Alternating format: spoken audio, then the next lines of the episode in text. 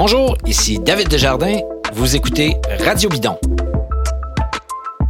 Radio Bidon est présenté par HLC, un des plus importants distributeurs nord-américains de pièces et accessoires de vélo basés à Lévis.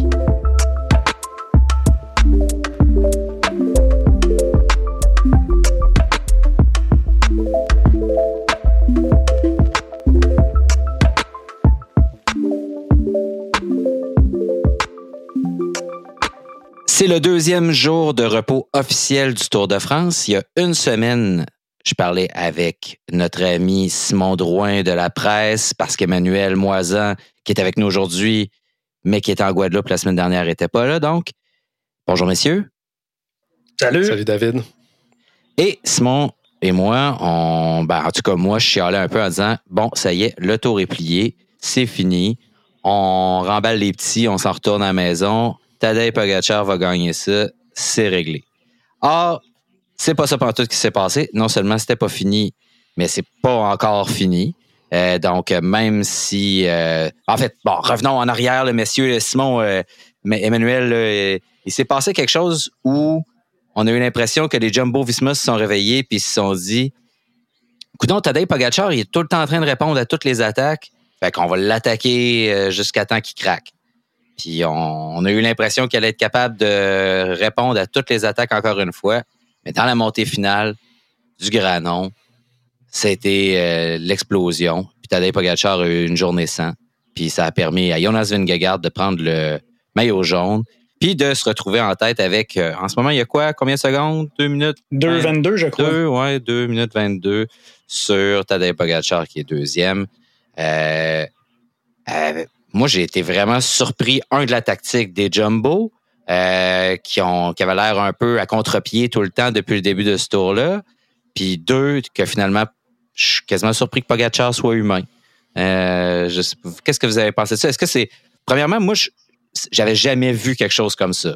Euh, une équipe qui se met à attaquer encore et encore et encore un coureur comme ça, qui se met en gang contre un. là. Euh, je me souvenais pas d'avoir vu ça.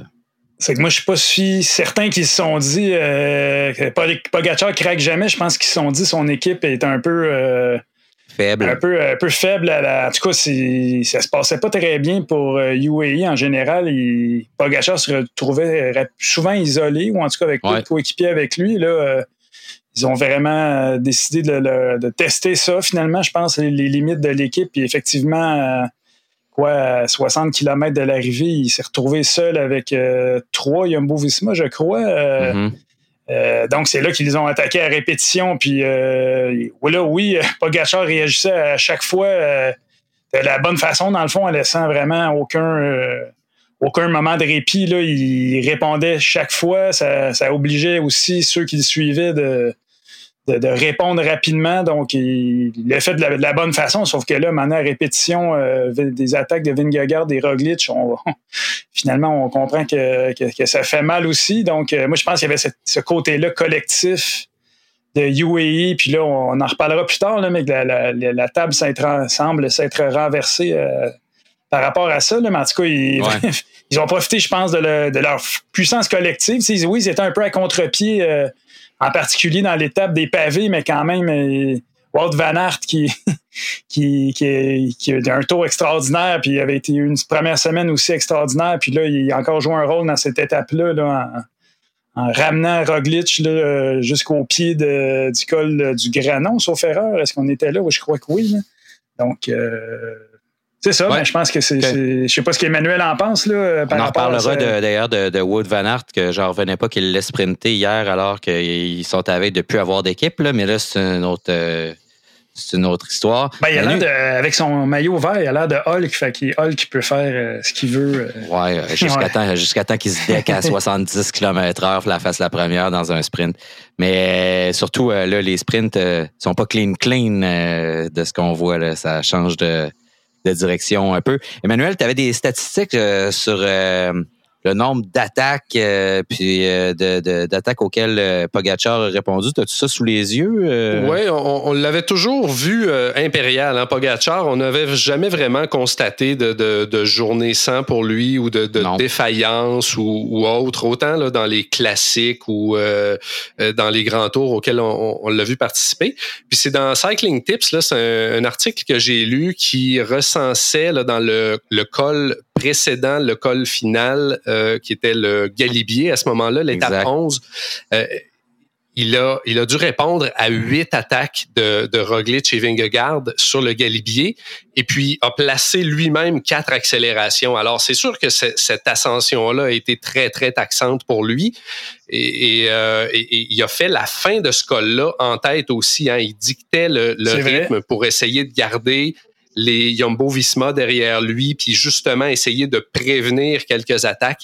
Alors c'est sûr que ça l'a, ça l'a passablement taxé pour l'ascension finale où finalement Vingegaard a réussi à, le distancer euh, suite à une, franche attaque de, de, Bardet et, euh, et même Geraint Thomas aussi a réussi à distancer euh, à ce moment-là. Alors, ça explique peut-être un peu là, sa défaillance, entre guillemets, là, dans le sens où il a dû vraiment faire un, sale boulot là, dans, le, dans le col précédent pour essayer justement de limiter la casse, étant assailli de toutes parts par les, euh, les.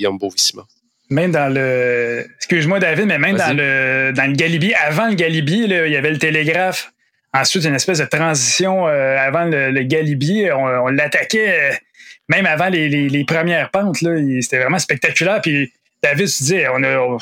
Moi, en tout cas, j'ai pas souvenir d'avoir vu ça, des, des, favoris au général s'attaquer à 50, 60, 70 km de l'arrivée. C'est vraiment, en tout cas, jamais vu de, mémoire récente à tout le moins. Puis même dans le télégraphe, euh, je crois que c'est Roglic qui, qui, a durci le tempo, euh, donc vraiment dans le premier euh, dans le premier grand col de la journée, euh, ça a été vraiment une, étape spectaculaire à fond. On peut dire qu'en général, il se passe des affaires quand même assez spéciales dans ce tour-là, parce que bon, il y a ça, puis il y a l'espèce de tour, je pense que c'est dans la, la 13e étape là, entre Bourdoisin et Saint-Étienne.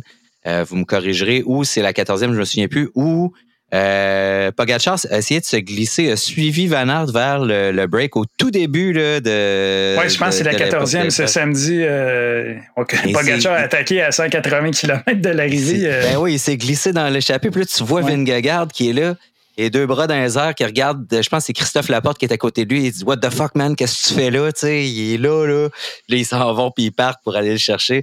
Puis là, à la fin, à la fin de l'étape, il, l'intervieweur lui dit qu'est-ce que vous faisiez? Euh, vous vous amusiez un peu? Ouais, à, à Pogachar et Pogachar est comme ouais ben je vais essayer ça j'ai vu Van partir je me suis dit tant qu'à on voit qu'il se passe des trucs quand même assez drôles euh, le, lendemain de, cette super étape-là, je ne vais pas m'éterniser parce que ça fait déjà plusieurs jours que ça s'est passé. Il y a plein de commentateurs qui, en ont parlé euh, avant nous. On reviendra un peu plus sur, sur le général, tout ça. Passons les étapes en, en revue rapidement. Sur l'Alpe Tom Pidcock for President euh, ou Prime Minister puisqu'il est euh, britannique. incroyable, impérial Pidcock, magnifique. ça a été la descente premièrement. Là, c'est là qu'on voit un, un, grand, grand, grand technicien. Là, je pense que je me souviens plus c'est qui qui passe à l'extérieur. Il passe outside dans une descente. de ouais, nouvelle de Cofidis. C'est un gars plus costaud là, qui, a vu passer un train. Euh. Cette image-là va rester. C'est une des belles images de dépassement à pleine vitesse. Mais pour moi, l'histoire de cette étape-là, c'est quand même Chris Froome qui finit troisième, qui est en avant, qui, à partir, qui, à ce jour, aujourd'hui, donc, on enregistre ça, on est le deuxième lundi, là, on est le 18 juillet, on est le deuxième lundi de repos du tour c'est le mieux placé d'Israël, Startup Nation au classement général euh, en ce moment. Alors, euh, ça, c'est quand même assez spectaculaire. Et que Chris Froome, on a l'impression qu'il va de mieux en mieux. Alors, Chris Froome est en train de revenir d'entre les morts. Euh, c'est une étape un peu à euh, saveur de rédemption hein, pour, euh, pour Chris Froome, là, qui euh, on, a suivi l'étape vraiment comme, comme s'il était au devant, là, presque comme s'il allait gagner. J'ai l'impression que ça lui a enlevé une tonne de briques là, de, de, sur les épaules. Vraiment une belle performance de sa part. Puis on espère que c'était précurseur de, belles choses à venir pour lui là, pour le reste de, la saison. Ben, on lui souhaite, là, même, moi, j'ai jamais été mon coureur préféré, là, à part quelques, événements intéressants là, où il a vraiment brillé. sinon, c'est vraiment pas mon style de coureur, mais quand même gagné plusieurs tours. C'est quand même un grand athlète. Là, non, non, moi, en tout cas, je trouve que moi, j'ai vraiment, euh, intérieurement, je tirais pour lui. Euh, euh, moi, j'aime ça, les, gens qui, qui, font preuve de, résilience, qui, qui s'accrochent.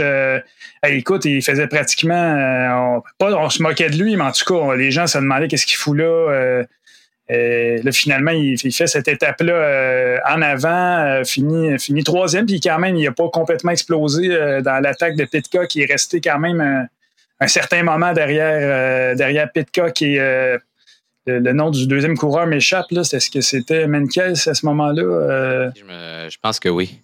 En tout cas, il y avait un, il y avait un deuxième coureur qui, qui, était devant lui, puis il s'est accroché longtemps euh, j'ai parlé à son entraîneur Paulo Saldana qui bon euh, était pas sur place, il était au Québec pour euh, poursuivre ce, moment-là du tour. Il disait bon, Chris Froome, il n'a jamais vu un athlète aussi aussi volontaire, jamais jamais va dire non, même quand il fait pas beau, même quand il se sent pas bien. Je pense qu'il est vraiment admiratif de, la volonté de, de, Chris Froome. Il dit bon, il est pas encore à tout à fait au niveau où il était quand il gagnait des grands tours. Donc, il disait peut-être à 95% mais au moins, il n'y avait plus de douleur. Euh, tranquillement, euh, se, remet.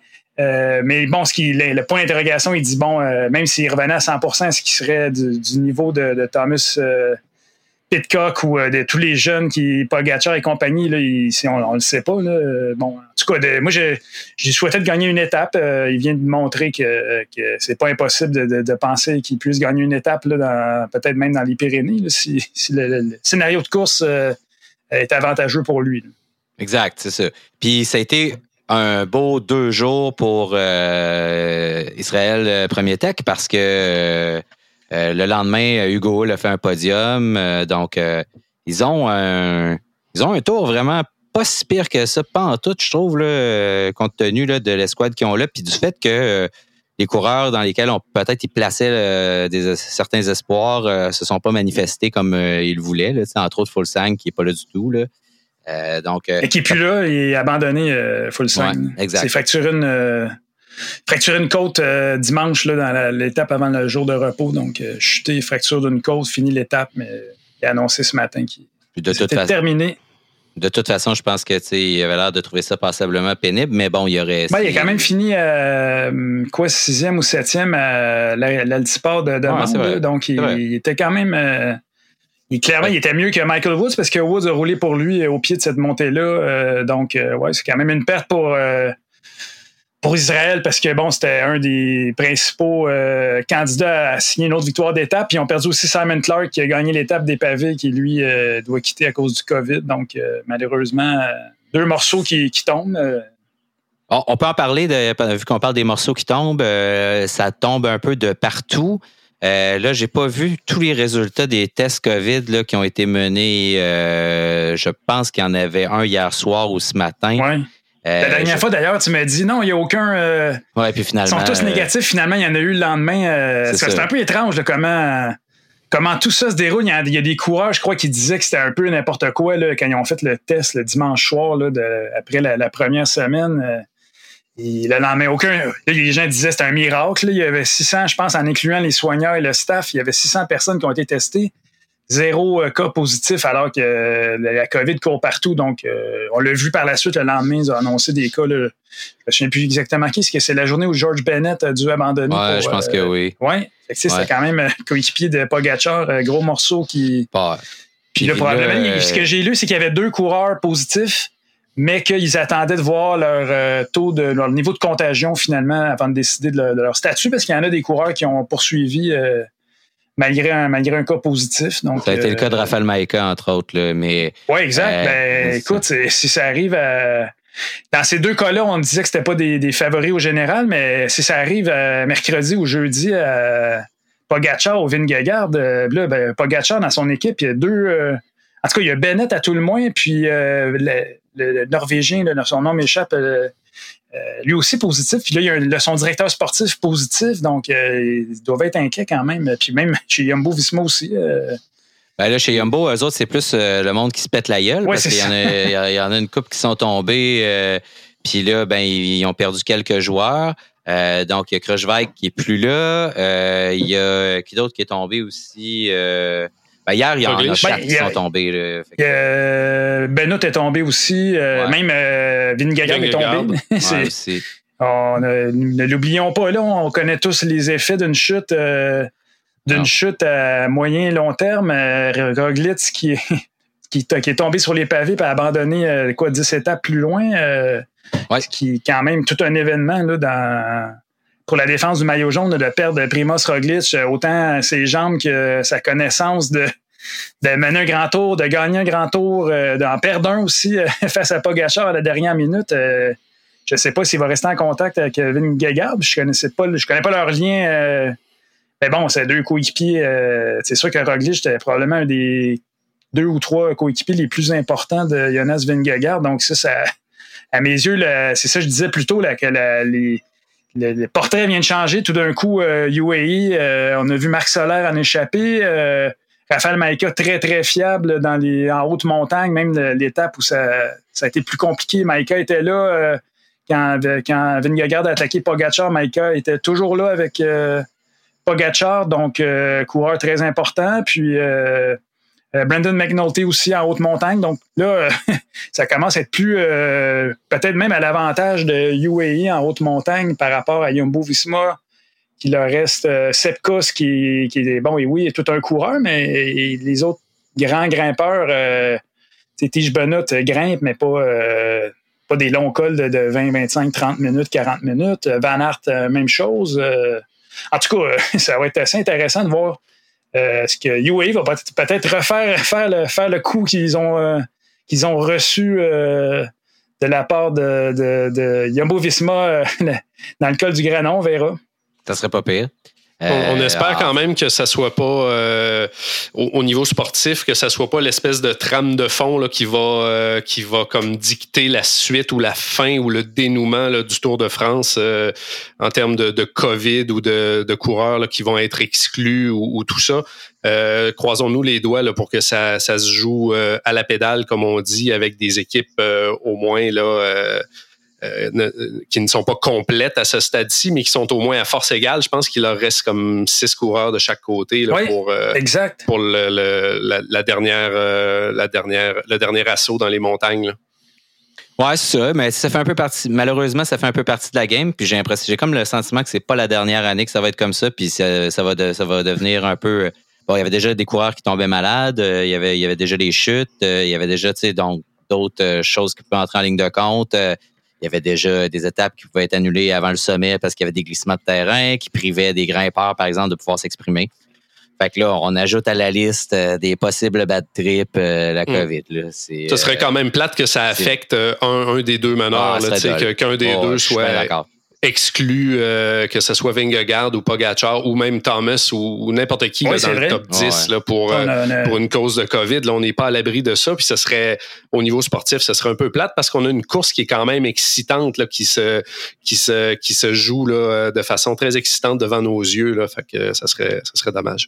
Ouais, avec un, un top là, avec beaucoup de, de, coureurs très rapprochés. Donc, on le disait tantôt, Pogacar est à 2,22, Thomas est à 2,43, Bardet est à 3 minutes. Euh, ben, mais Bardet va se faire massacrer au contre-la-montre. Donc, euh, il faudrait qu'il prenne vraiment. Euh, faudrait qu'il soit vraiment plus proche que ça des, des, deux premiers pour pouvoir peut-être avoir une chance. Godu fait vraiment mieux que ce qu'on escomptait. Je ne sais pas pour vous, mais moi, je ne le voyais pas aussi bien que ça après deux semaines. Tu sais, je me disais, bon, la première semaine, ça va aller, mais dans les Alpes, il, il a très, très bien fait. Non, moi, je euh, pense qu'il est là où on pouvait espérer qu'il soit. Là. Euh, ouais, je suis. J'ai hâte de voir la dernière semaine. Euh, ben là, il, écoute, il est huitième, là, il n'est pas, il est pas dans les trois premiers non plus. Là. Non, mais il fait très, très bien. Là. Il est là, il se fait pas larguer. comme Quintana, Yates, c'est quatrième. sais Yates, ben moi, c'est ça, on a parlé de, Thomas. Je regarde ça. Thomas et Yates, finalement, c'est Ineos qui reste avec deux coureurs au général, euh, on pourrait peut-être penser à une attaque de loin de Adam Yates, pourquoi pas. Euh, il a l'air quand même, euh, quand même très bien. Il est toujours là. Thomas, il colle, suit Pogacar et Vingegaard. Donc, ils ont un autre coureur qui pourrait, qui pourrait tenter quelque chose de, plus loin, considérant aussi que les équipes de meneurs ont moins de ont moins d'outils à leur disposition là, pour, pour contrôler tout ça. Donc, puis Bardet, bon, mais Bardet, est-ce qu'il peut. oui, oui, chrono, ce ne sera pas pour lui, mais on l'a quand même. Il était un peu dernièrement plus en montagne russe. Là. Il a perdu un petit peu de temps euh, récemment, mais c'est quand même un coureur d'expérience qui pourrait, qui pourrait rebondir et un peu mêler les cartes dans les Pyrénées. Oui, puis euh, en fait, il y a un très beau tour, là, Bardet, jusqu'à date. Là, on le sent vraiment libéré là, de, de, de, de, la pression qu'il subissait autrefois, là, quand on, on, le considérait comme étant un possible gagnant du tour. Puis là, mm-hmm.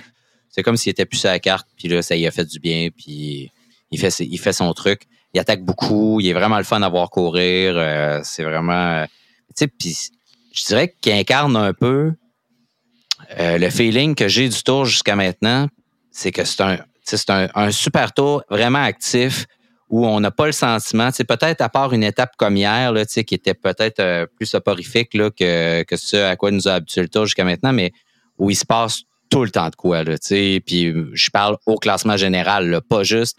On est souvent habitué à Bon, le classement général, ça se joue, tu sais. Bon, ici, là, il y a une étape où la différence se fait. Après ça, tout le monde euh, joue ça. L'équipe qui mène joue ça un peu euh, sur la défensive. Là, c'est pas ça. Là, on a comme depuis le début, on a un top 10 avec quand même assez rapproché. Là, peut-être moins, là, mais un top 5 quand même assez rapproché. Dans le temps, ils jouent où ça joue beaucoup au chat à souris dans les différentes montées. Je sais pas ce que vous en pensez, là, mais moi, j'adore ça. C'est sûrement le plus excitant classement général après deux semaines que j'ai vu depuis un bout. Ouais, 100% d'accord avec toi. C'est vraiment un tour euh, spectaculaire à fond, là, avec beaucoup de suspense. Puis il y en a encore avec 4-5 euh, étapes déterminantes. Euh, c'est sûr que, comme, comme disait Emmanuel, espérons que la, COVID ne viendra pas gâcher ce, spectacle-là vraiment extraordinaire. Puis. dans, tu parles du classement général, mais même les, les étapes euh, se, joue, euh, se joue sur un fil. hier, tu disais, oui, étape euh, peut-être un peu moins intéressante. Jasper Philipson qui, qui gagne sa première étape sur le tour, mais quand même, Benjamin Thomas se fait reprendre à 500 mètres. je comprends qu'il le tenait en. Quand même, il a fallu, il a fallu qu'il s'arrache pour aller, aller le rejoindre. dernier rescapé de l'échappée. Je trouvais que. C'est sûr que là, ils étaient deux seulement avec Goujard, là, mais euh, ça a été une, belle fin d'étape. Puis la veille, euh, écoute, quelle victoire de Michael Matthews euh, extraordinaire. Enfin. On connaît bien, qu'on connaît bien ici. pour, on connaît sa double victoire Montréal-Québec, puis a regagné Montréal après. coureur sympathique. revient sur, en tout cas, un échappé, attaque de loin. un gars qu'on est habitué de voir gagner des sprints à 30-40, même des fois des sprints massifs attaque de loin parce que là, il comprend que ça va être c'est plus compliqué de battre des, des Van Aert ou des Philipson. Euh, quelle, quelle, étape de son, Michael son duel contre, contre Bettiol euh, dans, la dernière montée était spectaculaire. Bettiol qui revient sur lui dans la montée Jalabert et, mm. et le, lâche à un moment donné. On s'est dit, OK, c'est terminé. Euh, il, a, dépensé beaucoup trop d'énergie seul dans, dans, le vent.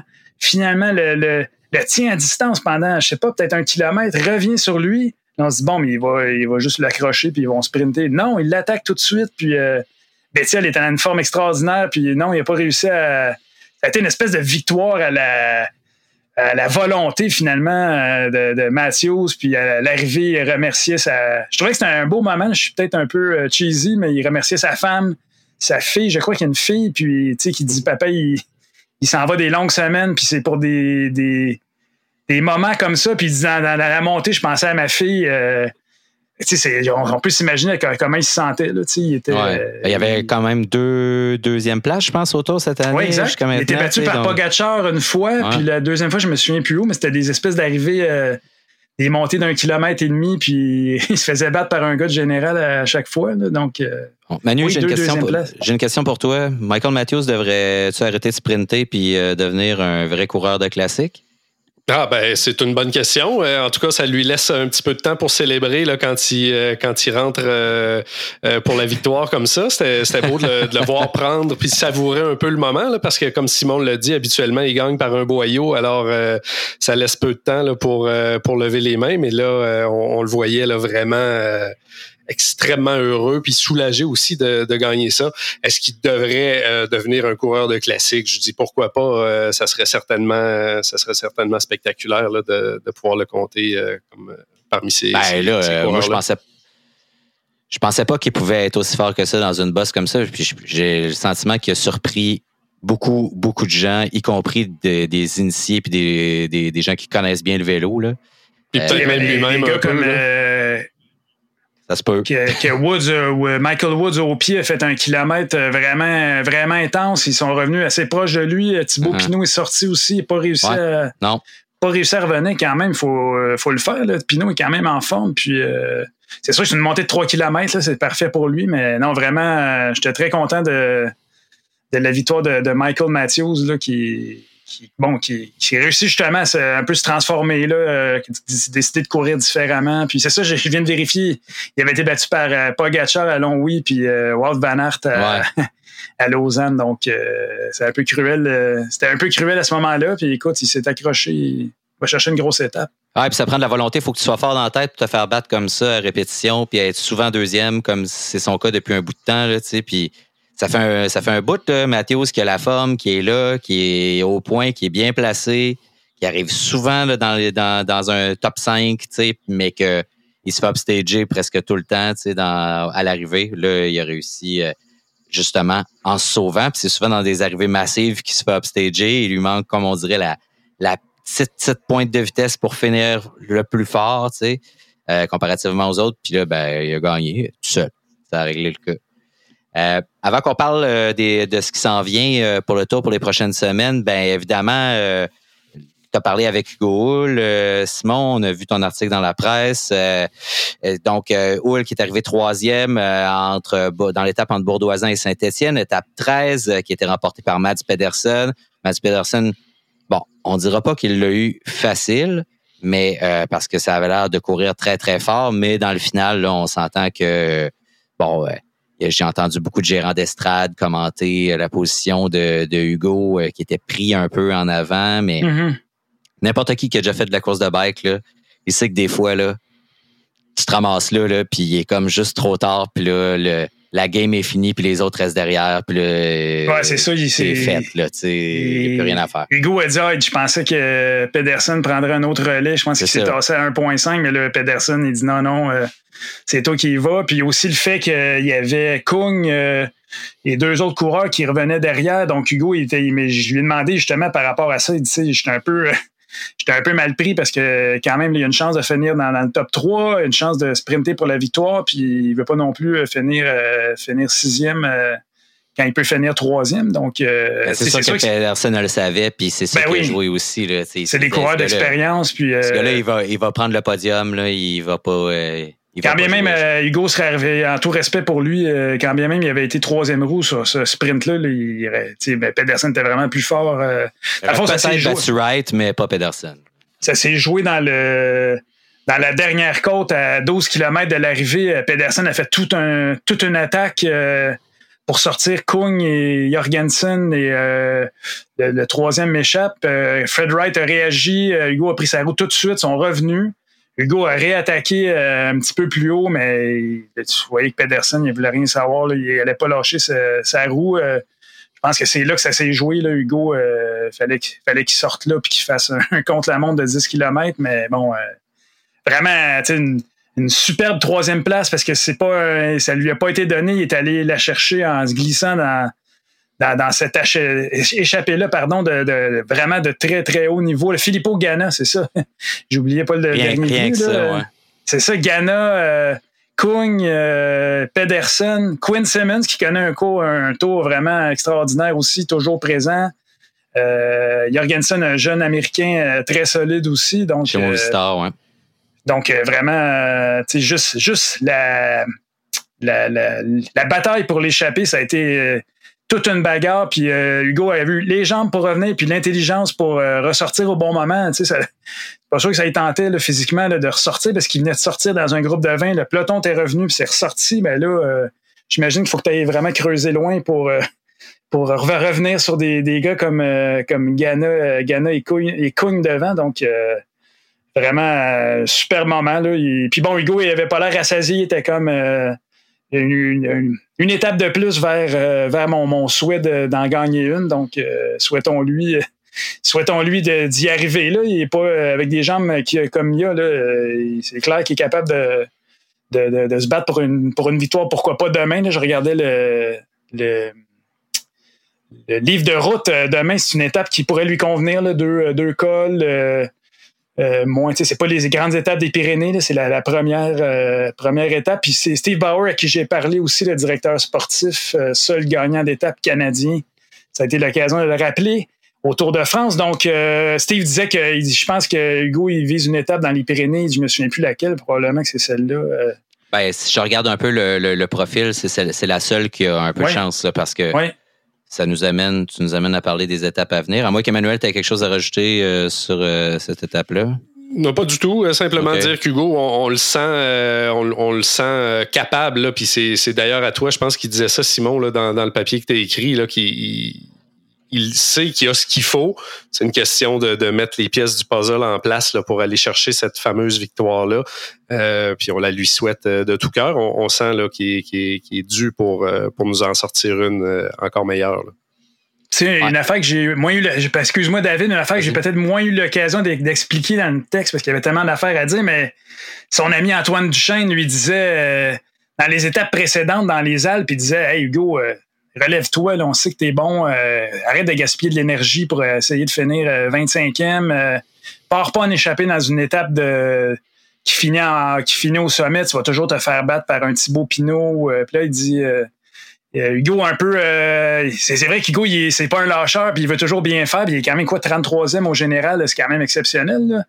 Euh, puis là, il dit Oui, Hugo, il, a monté le granon avec moi, puis il dit se baladait. Là, il, était, il, était, il avait été sorti du, groupe de, tête. Puis, euh, fait que là, finalement, il s'est un peu épargné les, les jambes pour le, lendemain. Il garde des cartouches un peu pour les autres. Ouais, fait qu'Antoine était super content là, pour son ami là, qui, qui puisse vraiment exploiter. Et puis là, Fulsang et puis là, il, là, ils ont vraiment une carte blanche de toute l'équipe. Euh, pour partir en échappée. Fait que euh, Woods et, euh, dans les prochaines, prochains jours à suivre.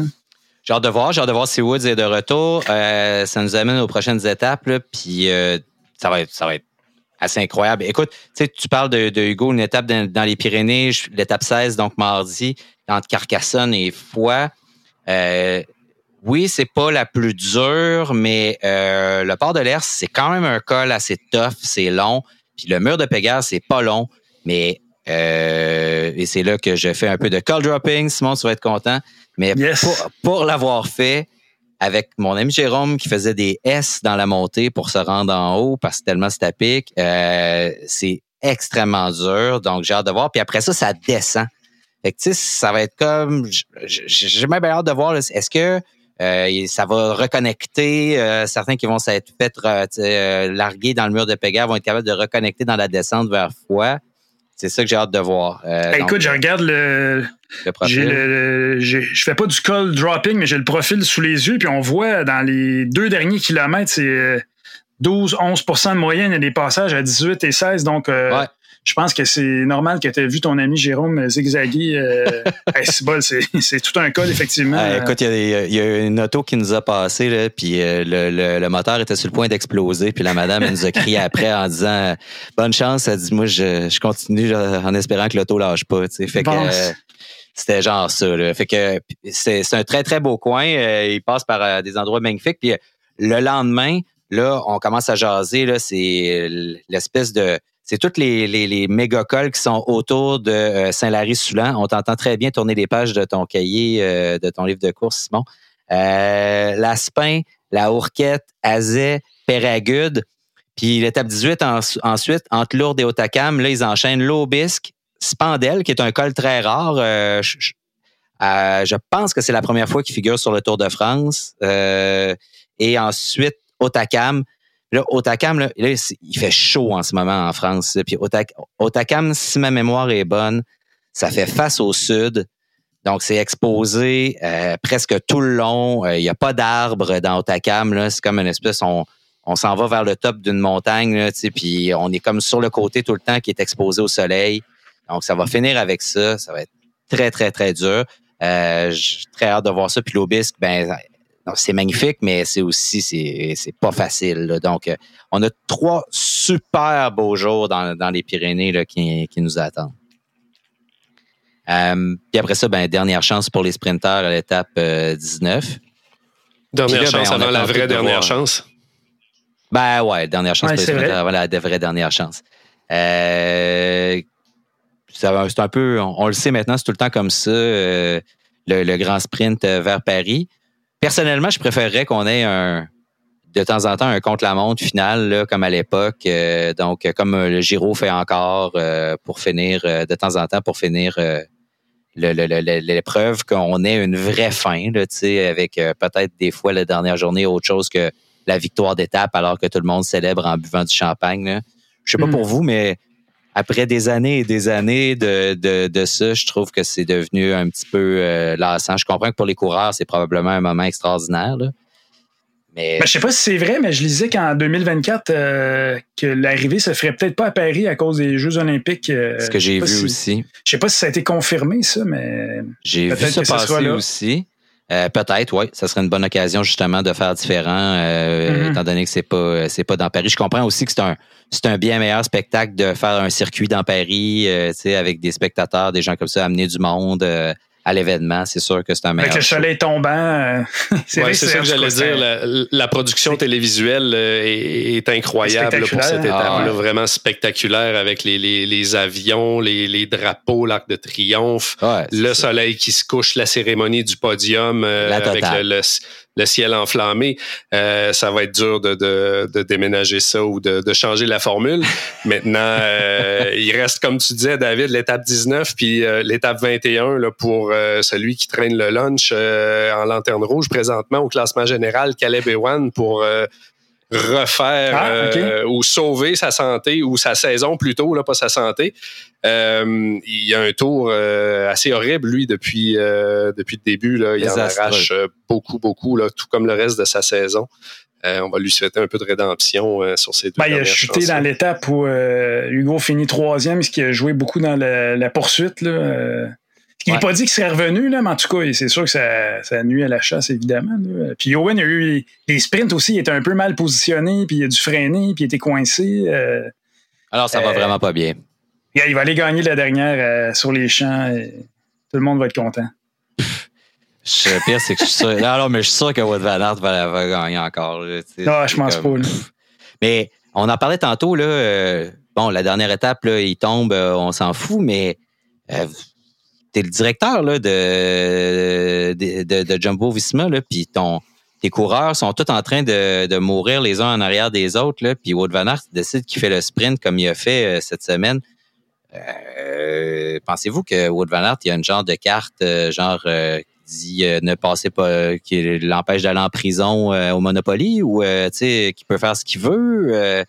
parce que personnellement, je trouve que ça n'a pas beaucoup de sens. On, le, niveau de risque qu'on lui laisse prendre alors qu'il manque des coureurs dans l'équipe, je trouve ça assez extraordinaire.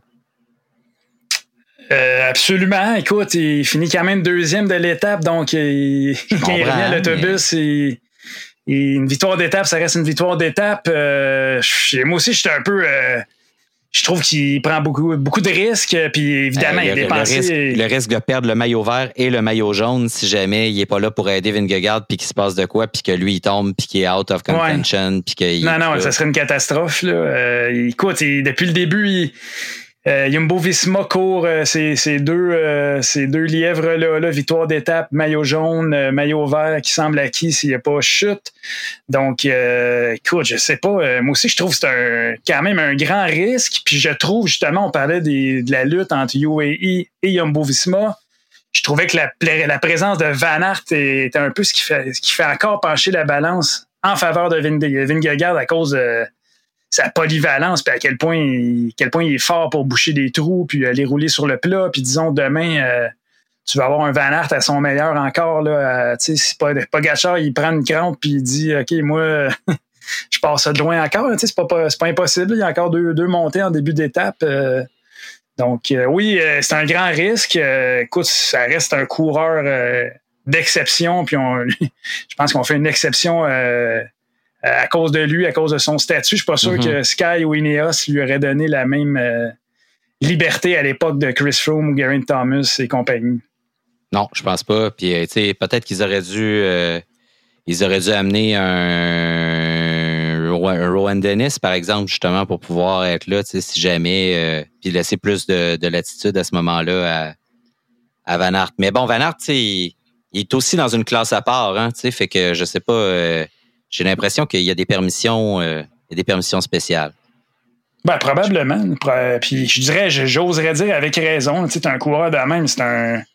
Tu sais, pour moi, c'est comme une des trois grandes vedettes euh, du tour du cyclisme mondial à mm-hmm. l'heure actuelle. Donc, euh, je sais pas, Emmanuel, ce que tu en penses. les, risques, les risques de chute, effectivement, sont quand même très importants.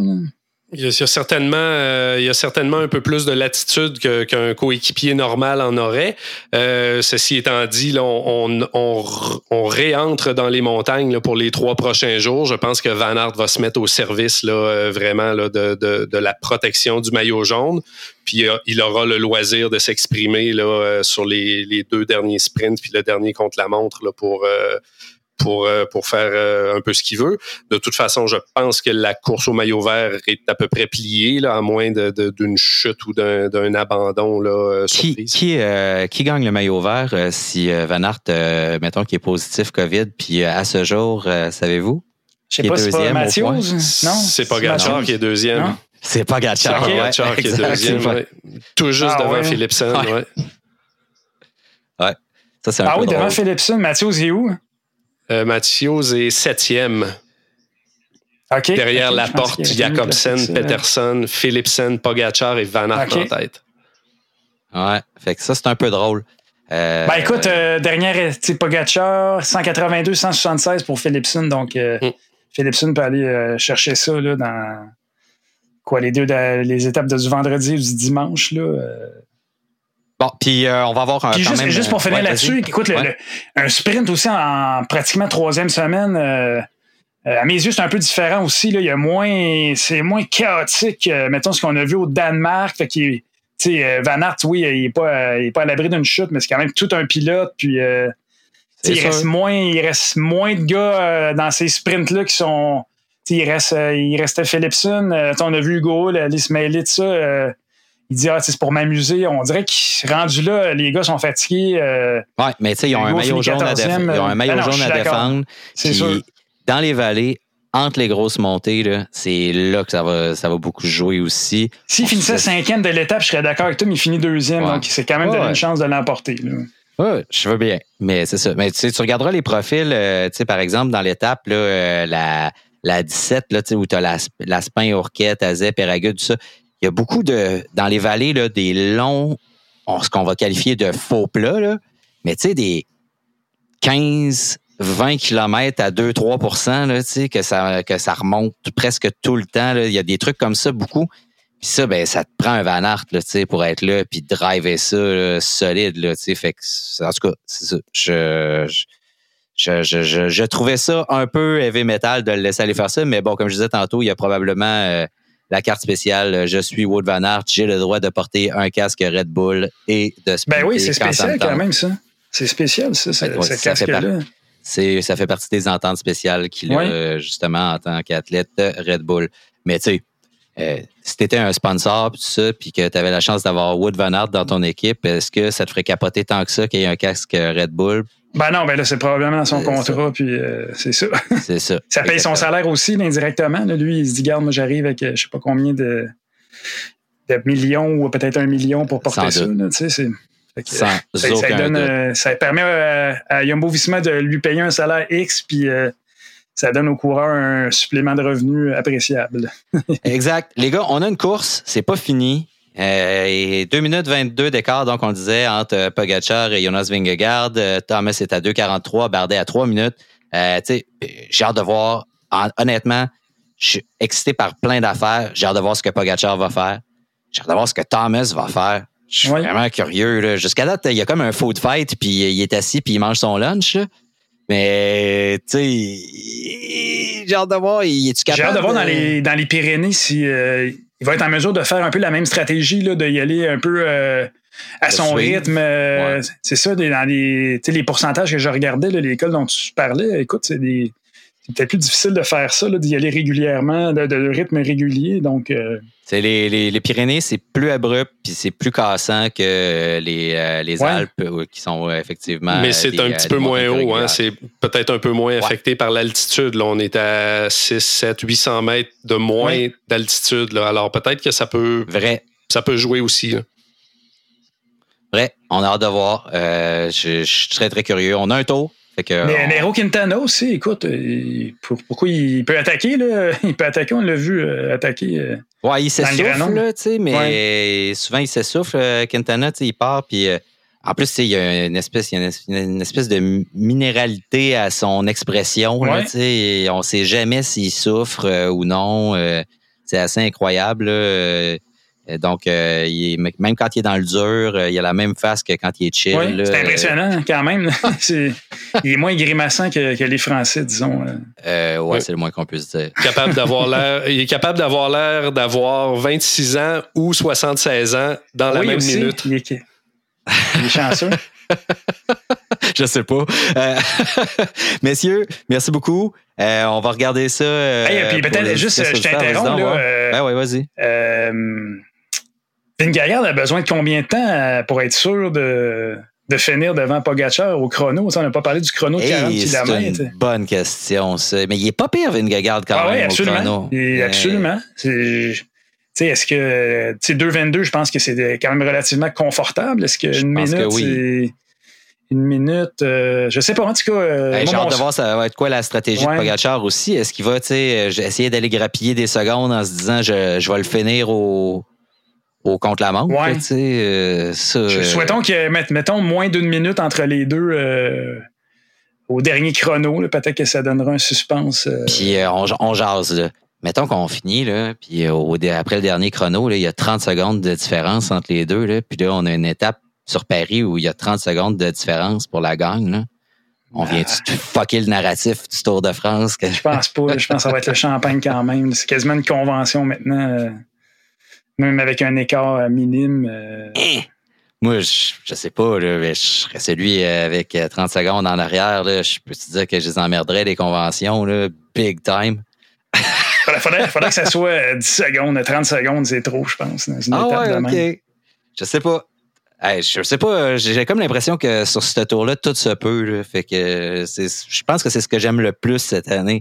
C'est comme si on avait on avait, on avait un peu cassé le jeu, là, puis que finalement, il y a des tableaux auxquels on a accès qu'on n'avait pas accès avant. C'est le fun. Superbe enthousiasme, David, bravo. Ben, c'est tu m'as contaminé, Simon. C'est ça. Tant mieux. Eh oui. Heureusement que c'est pas le contraire. Fait que, euh, merci, messieurs. On se reparle euh, bientôt. D'ailleurs, je vais parler normalement, je parle avec euh, Jean Bélanger de, de, Premier Tech là, qui, qui va être euh, sur place. Je parle un peu plus tard dans la semaine. Je parle de d'autres choses parce que Premier Tech aussi s'occupe de commanditer le championnat espoir qui va avoir lieu pas loin de chez vous, Manu, au Cap Tourmente, dans quelques semaines. Donc, c'est ça, on va parler de ça aussi, mais on va parler de, du tour de sa nouvelle équipe. Donc, merci beaucoup, messieurs. On se reparle bientôt. À bientôt. Merci.